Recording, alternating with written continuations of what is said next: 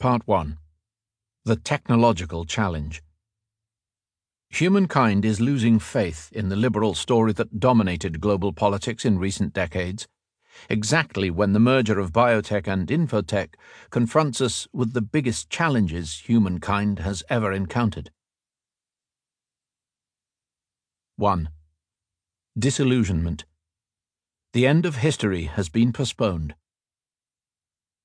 Humans think in stories rather than in facts, numbers, or equations, and the simpler the story, the better. Every person, group, and nation has its own tales and myths. But during the 20th century, the global elites in New York, London, Berlin, and Moscow formulated three grand stories that claimed to explain the whole past and to predict the future of the entire world the fascist story, the communist story, and the liberal story. The Second World War knocked out the fascist story, and from the late 1940s to the late 1980s, the world became a battleground between just two stories communism and liberalism. Then the communist story collapsed, and the liberal story remained the dominant guide to the human past and the indispensable manual for the future of the world. Or so it seemed to the global elite. The liberal story celebrates the value and power of liberty. It says that for thousands of years, humankind lived under oppressive regimes that allowed people few political rights, economic opportunities, or personal liberties, and which heavily restricted the movements of individuals, ideas, and goods. But people fought for their freedom, and step by step, liberty gained ground. Democratic regimes took the place of brutal dictatorships. Free enterprise overcame economic restrictions. People learned to think for themselves and follow their hearts instead of blindly obeying bigoted priests and hidebound traditions. Open roads, wide bridges, and bustling airports replaced walls, moats, and barbed wire fences.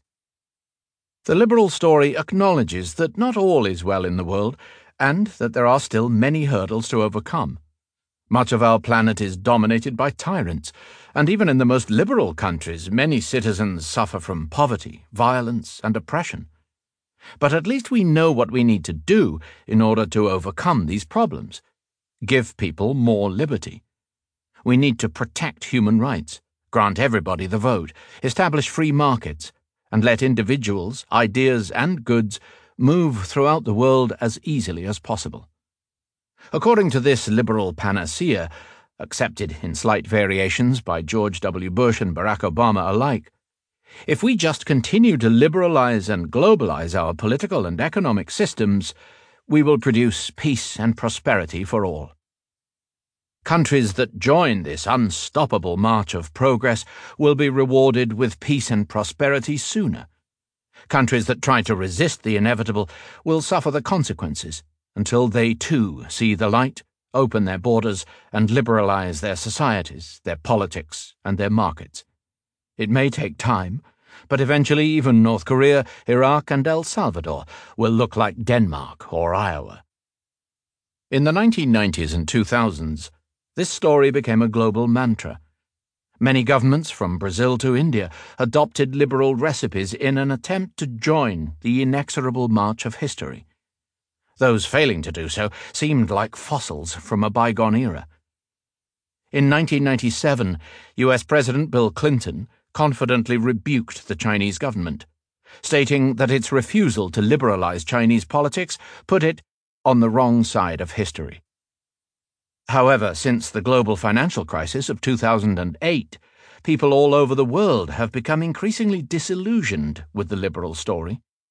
Walls and firewalls are back in vogue. Resistance to immigration and to trade agreements is mounting.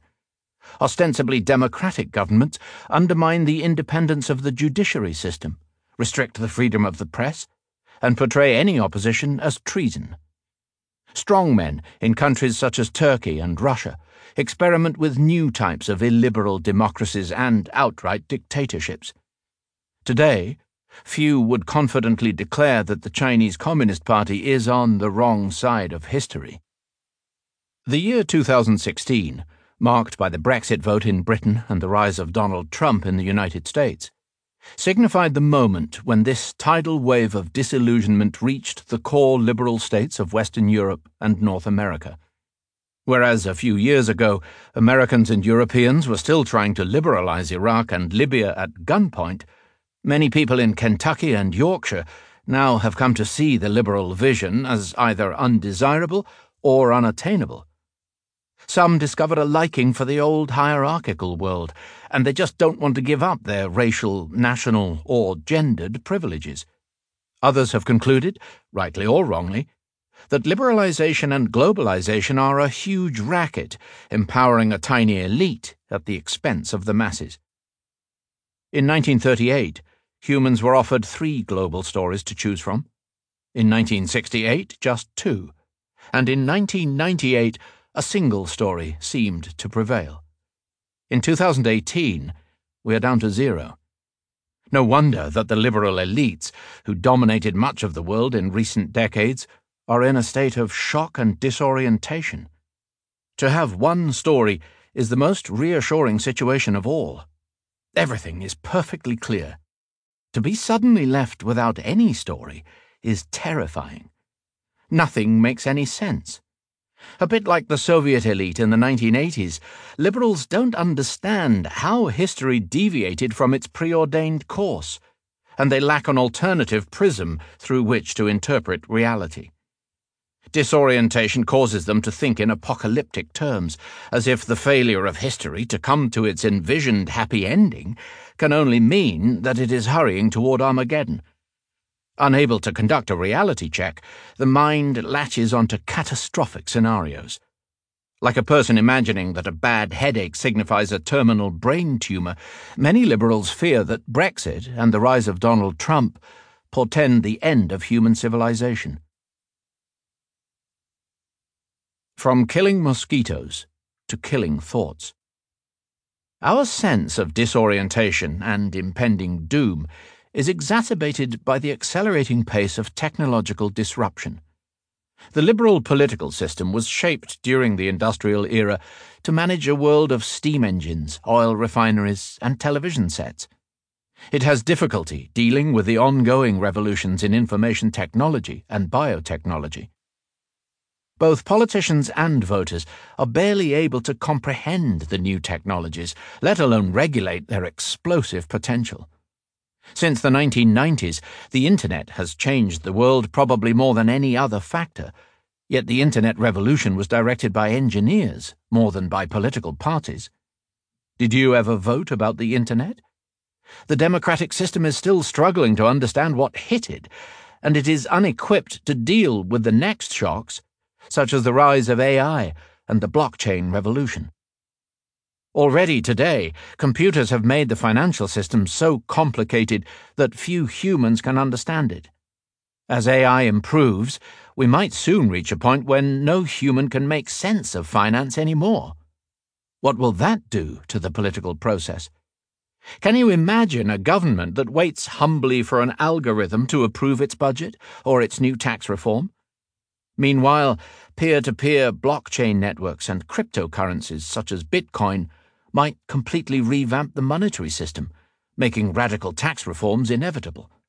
For example, it might become impossible or irrelevant to calculate and tax incomes in dollars, because most transactions will not involve a clear cut exchange of national currency, or any currency at all.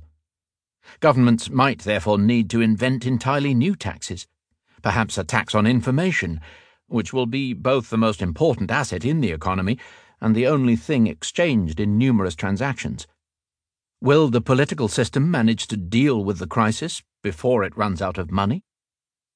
Even more important, the twin revolutions in infotech and biotech could restructure not just economies and societies, but our very bodies and minds. In the past, we humans learned to control the world outside us, but we had very little control over the world inside us. We knew how to build a dam and stop a river from flowing, but we did not know how to stop the body from aging. We knew how to design an irrigation system, but we had no idea how to design a brain. If a mosquito buzzed in our ear and disturbed our sleep, we knew how to kill the mosquito. But if a thought buzzed in our mind and kept us awake at night, most of us did not know how to kill the thought. The revolutions in biotech and infotech will give us control of the world inside us and will enable us to engineer and manufacture life. We will learn how to design brains, extend lives, and kill thoughts at our discretion. Nobody knows what the consequences will be. Humans were always far better at inventing tools than using them wisely. It is easier to manipulate a river by building a dam than it is to predict all the complex consequences this will have for the wider ecological system. Similarly, it will be easier to redirect the flow of our minds than to divine what that will do to our personal psychology or to our social systems. In the past, we gained the power to manipulate the world around us and reshape the entire planet. But because we didn't understand the complexity of the global ecology, the changes we made inadvertently disrupted the entire ecological system, and now we face an ecological collapse. In the coming century, biotech and infotech will give us the power to manipulate the world inside us and reshape ourselves but because we don't understand the complexity of our own minds, the changes we will make might upset our mental system to such an extent that it, too, might break down. The revolutions in biotech and infotech are currently being started by engineers, entrepreneurs, and scientists who are hardly aware of the political implications of their decisions, and who certainly don't represent anyone. Can parliaments and political parties take matters into their own hands? At present, it does not seem so. Technological disruption is not even a leading item on the political agenda. During the 2016 US presidential race, the main reference to disruptive technology concerned Hillary Clinton's email debacle, and despite all the talk about job loss, neither candidate addressed the potential impact of automation. Donald Trump warned voters that the Mexicans and Chinese would take their jobs, and that they should therefore build a wall on the Mexican border. He never warned voters that algorithms would take their jobs, nor did he suggest building a firewall on the border with California. This might be one of the reasons, though not the only one. Voters, even in the heartlands of the liberal West, are losing faith in the liberal story and in the democratic process. Ordinary people may not understand artificial intelligence and biotechnology, but they can sense that the future is passing them by. In 1938, the condition of the common person in the USSR, Germany, or the United States may have been grim, but he was constantly told that he was the most important thing in the world, and that he was the future, provided, of course, that he was an ordinary person rather than a Jew or an African. He looked at the propaganda posters, which typically depicted coal miners, steel workers, and housewives in heroic poses, and saw himself there. I am in that poster. I am the hero of the future. In 2018, the common person feels increasingly irrelevant. Lots of mysterious words are bandied around excitedly in TED Talks, government think tanks, and high tech conferences globalization, blockchain, genetic engineering, artificial intelligence, machine learning, and common people may well suspect that none of these words are about them. The liberal story was the story of ordinary people. How can it remain relevant to a world of cyborgs and networked algorithms? In the 20th century, the masses revolted against exploitation and sought to translate their vital role in the economy into political power. Now the masses fear irrelevance, and they are frantic to use their remaining political power before it is too late. Brexit and the rise of Trump might therefore demonstrate a trajectory opposite to that of traditional socialist revolutions. The Russian, Chinese, and Cuban revolutions were made by people who were vital to the economy, but who lacked political power. In 2016, Trump and Brexit were supported by many people who still enjoyed political power, but who feared that they were losing their economic worth. Perhaps in the 21st century, populist revolts will be staged not against an economic elite that exploits people, but against an economic elite that does not need them anymore. This may well be a losing battle. It is much harder to struggle against irrelevance than against exploitation. The Liberal Phoenix This is not the first time the liberal story has faced a crisis of confidence. Ever since this story gained global influence in the second half of the 19th century, it has endured periodic crises. The first era of globalization and liberalization ended in the bloodbath of the First World War, when imperial power politics cut short the global march of progress. In the days following the murder of Archduke Franz Ferdinand in Sarajevo, it turned out that the great powers believed in imperialism far more than in liberalism, and instead of uniting the world through free and peaceful commerce, they focused on conquering a bigger slice of the globe by brute force. Yet liberalism survived the Franz Ferdinand moment and emerged from the maelstrom stronger than before, promising that this had been the war to end all wars. It seemed that the unprecedented butchery had taught humankind the terrible price of imperialism, and now humanity was finally ready to create a new world order based on the principles of freedom and peace. Then came the Hitler moment, when, in the 1930s and early 1940s, fascism seemed irresistible for a while. Victory over this threat merely ushered in the next. During the Che Guevara moment between the 1950s and the 1970s, it again seemed that liberalism was on its last legs and that the future belonged to communism. In the end, it was communism that collapsed. The supermarket proved to be far stronger than the Gulag. More important, the liberal story proved to be far more supple and dynamic than any of its opponents. It triumphed over imperialism, over fascism, and over communism by adopting some of their best ideas and practices.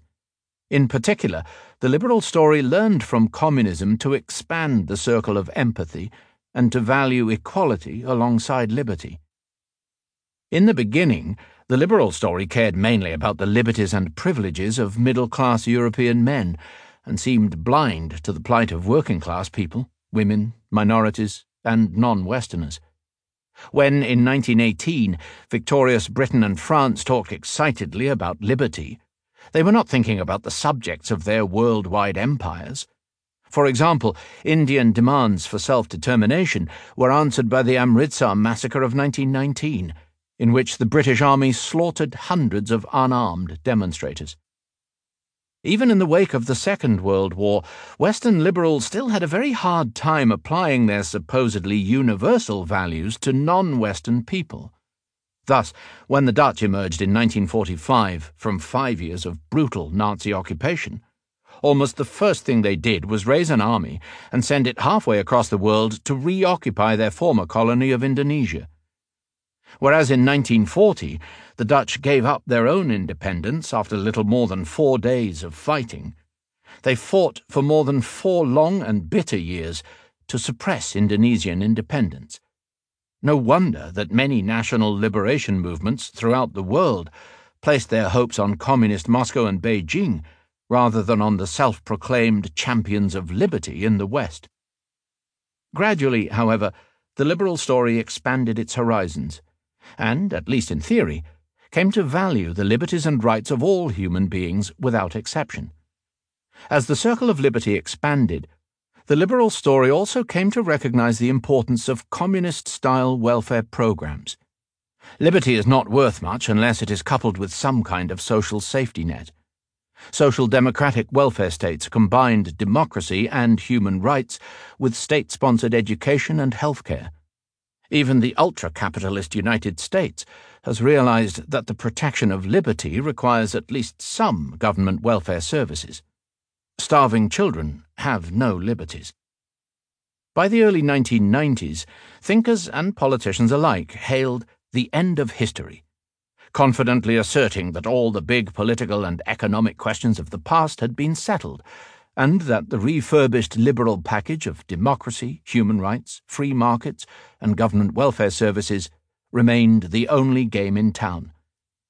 This package seemed destined to spread around the whole world, overcome all obstacles, erase all national borders, and turn humankind into one free global community. But history has not ended, and following the Franz Ferdinand moment, the Hitler moment, and the Che Guevara moment, we now find ourselves in the Trump moment. This time, however, the liberal story is not faced by a coherent ideological opponent like imperialism, fascism, or communism. The Trump moment is far more nihilistic.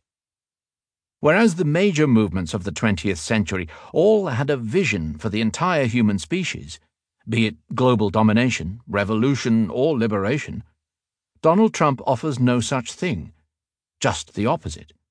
His main message is that it's not America's job to formulate and promote any global vision. Similarly, the British Brexiteers barely have a plan for the future of the disunited kingdom. The future of Europe and of the world is far beyond their horizon. Most people who voted for Trump and Brexit didn't reject the Liberal package in its entirety. They lost faith mainly in its globalizing part. They still believe in democracy, free markets, human rights, and social responsibility, but they think these fine ideas can stop at the border. Indeed, they believe that in order to preserve liberty and prosperity in Yorkshire or Kentucky, it is best to build a wall on the border and adopt illiberal policies toward foreigners. The rising Chinese superpower presents an almost mirror image of this scenario. It is wary of liberalizing its domestic politics, but it has adopted a far more liberal approach to the rest of the world. In fact, when it comes to free trade and international cooperation, Xi Jinping looks like Obama's real successor. Having put Marxism Leninism on the back burner, China seems rather happy with the liberal international order.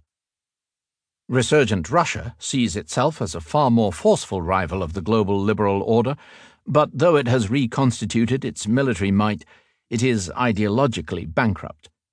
Vladimir Putin is certainly popular, both in Russia and among various right wing movements across the world. Yet he has no global worldview that might attract unemployed Spaniards, disgruntled Brazilians, or starry eyed students in Cambridge. Russia does offer an alternative model to liberal democracy, but this model is not a coherent political ideology. Rather, it is a political practice in which a number of oligarchs monopolize most of a country's wealth and power and then use their control of the media to hide their activities and cement their rule. Democracy is based on Abraham Lincoln's principle that you can fool all the people some of the time, and some people all of the time, but you cannot fool all the people all the time. If a government is corrupt and fails to improve people's lives, Enough citizens will eventually realize this and replace the government. But government control of the media undermines Lincoln's logic because it prevents citizens from realizing the truth. Through its monopoly over the media, the ruling oligarchy can repeatedly blame all its failures on others and divert attention to external threats, either real or imaginary. When you live under such an oligarchy, there is always some crisis or other that takes priority over boring stuff like healthcare and pollution. If the nation is facing external invasion or diabolical subversion, who has time to worry about overcrowded hospitals and polluted rivers? By manufacturing a never ending stream of crises, a corrupt oligarchy can prolong its rule indefinitely. Yet, though enduring in practice, this oligarchic model appeals to no one. Unlike other ideologies that proudly expound their vision, ruling oligarchies are not proud of their practices, and they tend to use other ideologies as a smokescreen. Thus, Russia pretends to be a democracy, and its leadership proclaims allegiance to the values of Russian nationalism and Orthodox Christianity, rather than to oligarchy. Right wing extremists in France and Britain may well rely on Russian help and express admiration for Putin, but their voters would not actually like to live in a country that copies the Russian model. A country with endemic corruption, malfunctioning services, no rule of law, and staggering inequality. According to some measures, Russia is one of the most unequal countries in the world, with 87% of wealth concentrated in the hands of the richest 10% of people. how many working class supporters of the National Front want to copy this wealth distribution pattern in France. Humans vote with their feet. In my travels around the world, I have met numerous people in many countries who wish to immigrate to the United States, Germany, Canada, or Australia. I have met a few who want to move to China or Japan. But I have yet to meet a single person who dreams of immigrating to Russia. As for global Islam, it attracts mainly those who were born in its lap. While it may appeal to some people in Syria and Iraq, and even to alienated Muslim youth in Germany and Britain, it is hard to see Greece or South Africa, not to mention Canada or South Korea, joining a global caliphate as the remedy to their problems. In this case, too, people vote with their feet. For every Muslim youth from Germany who travelled to the Middle East to live under a Muslim theocracy, Probably a hundred Middle Eastern youths would have liked to make the opposite journey and start a new life for themselves in liberal Germany. This might imply that the present crisis of faith is less severe than its predecessors. Any liberal who is driven to despair by the events of the last few years can recollect how much worse things looked in 1918, 1938, or 1968. At the end of the day, humankind won't abandon the liberal story, he might think because it doesn't have any alternative. People might give the system an angry kick in the stomach, but having nowhere else to go, they will eventually return to it. Alternatively, people might completely give up on having a global story of any kind, and instead seek shelter in local nationalist and religious tales. In the 20th century, nationalist movements were an extremely important political player but they lacked a coherent vision for the future of the world other than supporting the division of the globe into independent nation states. Indonesian nationalists fought against Dutch domination, and Vietnamese nationalists wanted a free Vietnam. But there was no Indonesian or Vietnamese story for humanity as a whole. When it came time to explain how Indonesia, Vietnam, and all the other free nations should relate to one another, and how humans should deal with global problems, such as the threat of nuclear war, nationalists invariably turned to either liberal or communist ideas. But if both liberalism and communism are now discredited, maybe humans should abandon the very idea of a single global story. After all, weren't all these global stories, even communism, the product of Western imperialism? Why should Vietnamese villagers put their faith in the brainchild of a German from Trier and a Manchester industrialist? Maybe each country should adopt a different idiosyncratic path, defined by its own ancient traditions. Perhaps even Westerners should take a break from trying to run the world and focus on their own affairs for a change. This is arguably what is happening all over the globe as the vacuum left by the breakdown of liberalism is tentatively filled by nostalgic fantasies about some local golden past. Donald Trump coupled his calls for American isolationism with a promise to make America great again, as if the United States of the 1980s or 1950s was a perfect society that Americans should somehow recreate in the 21st century. The Brexiteers dream of making Britain an independent power as if they were still living in the days of Queen Victoria, and as if splendid isolation were a viable policy for the era of the Internet and global warming. Chinese elites have rediscovered their native imperial and Confucian legacies as a supplement to or even substitute for the doubtful Marxist ideology they imported from the West. In Russia, Putin's official vision is not to build a corrupt oligarchy, but rather to resurrect the old Tsarist empire. A century after the Bolshevik Revolution, Putin promises a return to ancient Tsarist glories with an autocratic government buoyed by Russian nationalism and Orthodox piety, spreading its might from the Baltic to the Caucasus. Similar nostalgic dreams that mix nationalist attachment with religious traditions underpin regimes in India, Poland, Turkey, and numerous other countries. Nowhere are these fantasies more extreme than in the Middle East where Islamists want to copy the system established by the Prophet Muhammad in the city of Medina 1,400 years ago, while fundamentalist Jews in Israel outdo even the Islamists and dream of going back 2,500 years to biblical times. Members of Israel's ruling coalition government talk openly about their hope of expanding modern Israel's borders to match more closely those of biblical Israel, of reinstating biblical law, and even of rebuilding the ancient Temple of Yahweh in Jerusalem in place of the Al Aqsa Mosque. Liberal elites look in horror at these developments and hope that humanity will return to the liberal path in time to avert disaster. In his final speech to the United Nations in September 2016, President Obama warned his listeners against retreating into a world sharply divided and ultimately in conflict along age old lines of nation and tribe and race and religion. Instead, he said, the principles of open markets and accountable governance, of democracy and human rights and international law, remain the firmest foundation for human progress in this century.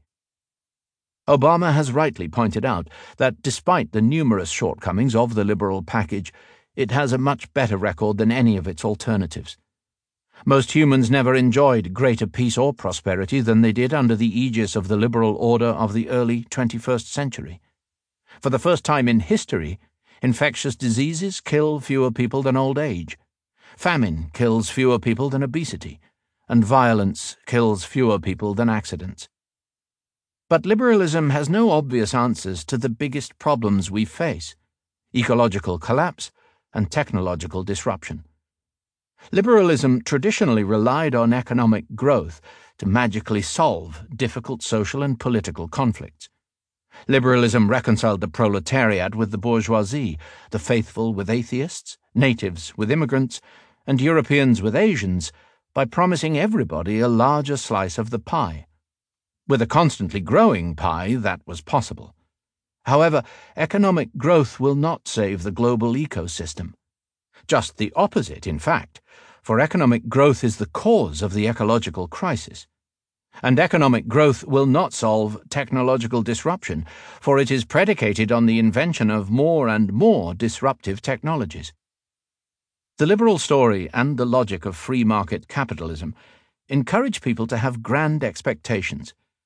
During the latter part of the 20th century, each generation, whether in Houston, Shanghai, Istanbul, or Sao Paulo, enjoyed better education, superior healthcare, and larger incomes than the one that came before it.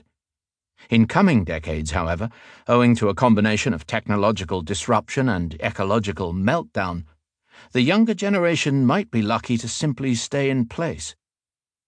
We are consequently left with the task of creating an updated story for the world.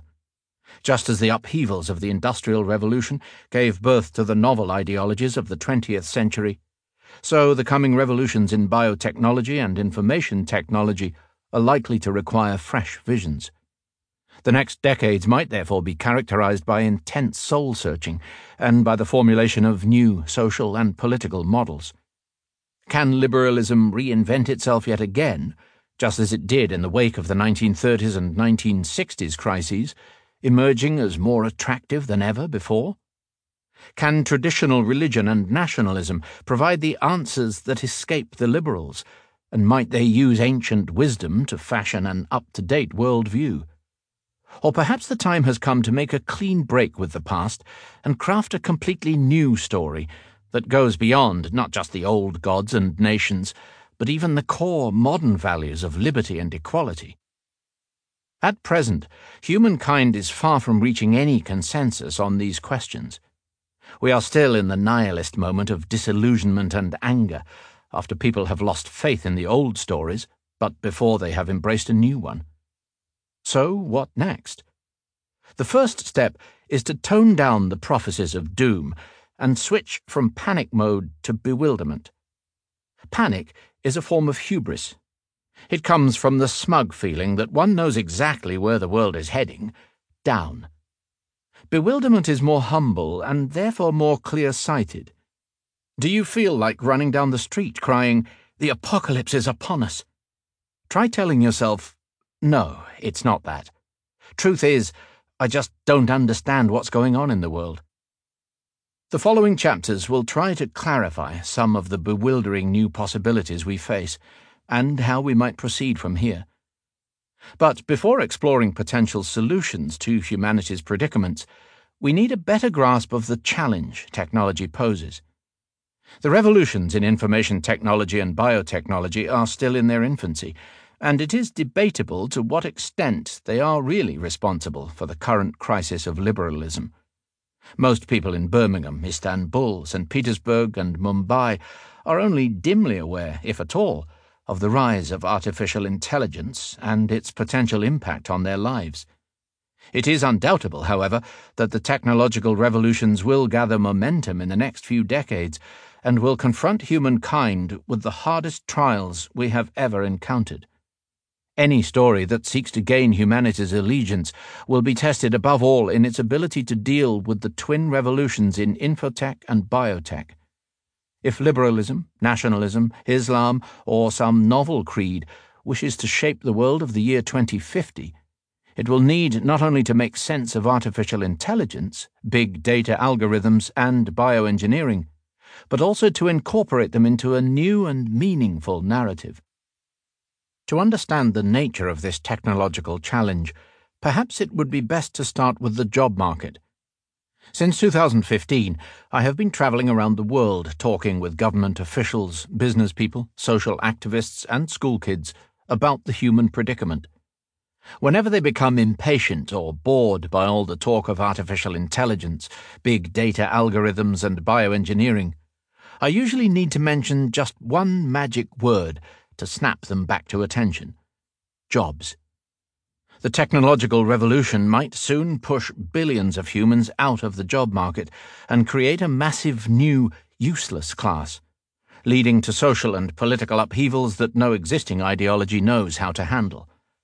All the talk about technology and ideology might sound very abstract and remote, but the very real prospect of mass unemployment, or personal unemployment, leaves nobody indifferent.